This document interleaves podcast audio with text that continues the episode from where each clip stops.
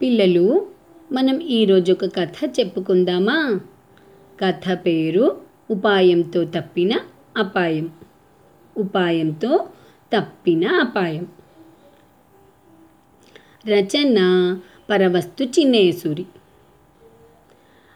ఒక చిట్టడవి ఆ అడవిలో ఒక నది చక్కగా పారుతూ ఉంది. ఆ నది గట్టున ఒక పెద్ద చెట్టు. చెట్టు మీద పావురం గూడు కట్టుకొని నివాసం ఉండేది ఒకరోజు ఒక చీమ అటువైపుగా వచ్చింది. నది ఒడ్డున ఉన్న చీమను పావురం గమనించింది. ఇంతలో నీటి ఒద్దడికి చీమ కొట్టుకొని పోసాగింది. అది చూసిన పావురం చెట్టునున్న ఒక ఆకును తెంపి చీమకు దగ్గరగా పడేసింది. అప్పుడు చీమ మెల్లిగా ఆకుపైకెక్కింది. ఆధారం దొరికిందని ఊపిరి పీల్చుకుంది. నీటి ప్రవాహం కదలిక ద్వారా ఆ ఆకు గట్టుకు రాగానే చీమ పైకెక్కింది. పావురం చాలా సంతోషించింది. అప్పుడు చీమ పావురంతో మిత్రమా నువ్వు నన్ను రక్షించావు కదా ధన్యవాదములు. ఇప్పటి నుండి మనం స్నేహంగా ఉందాం అన్నది. దానికి పావురం సరే అని ఒప్పుకుంది.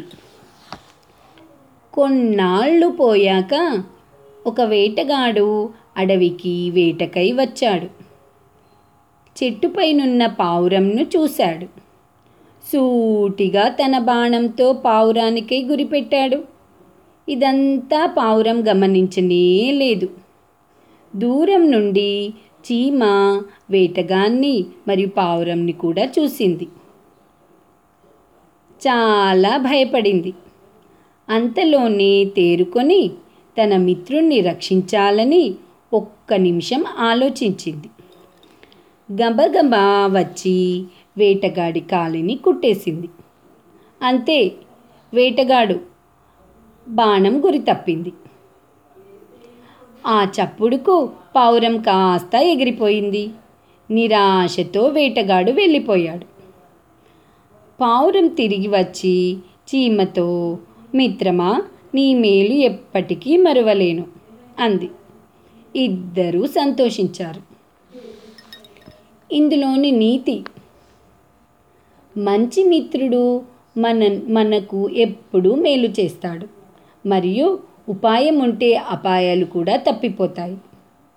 తప్పించుకోవచ్చు కూడా. సమాప్తం.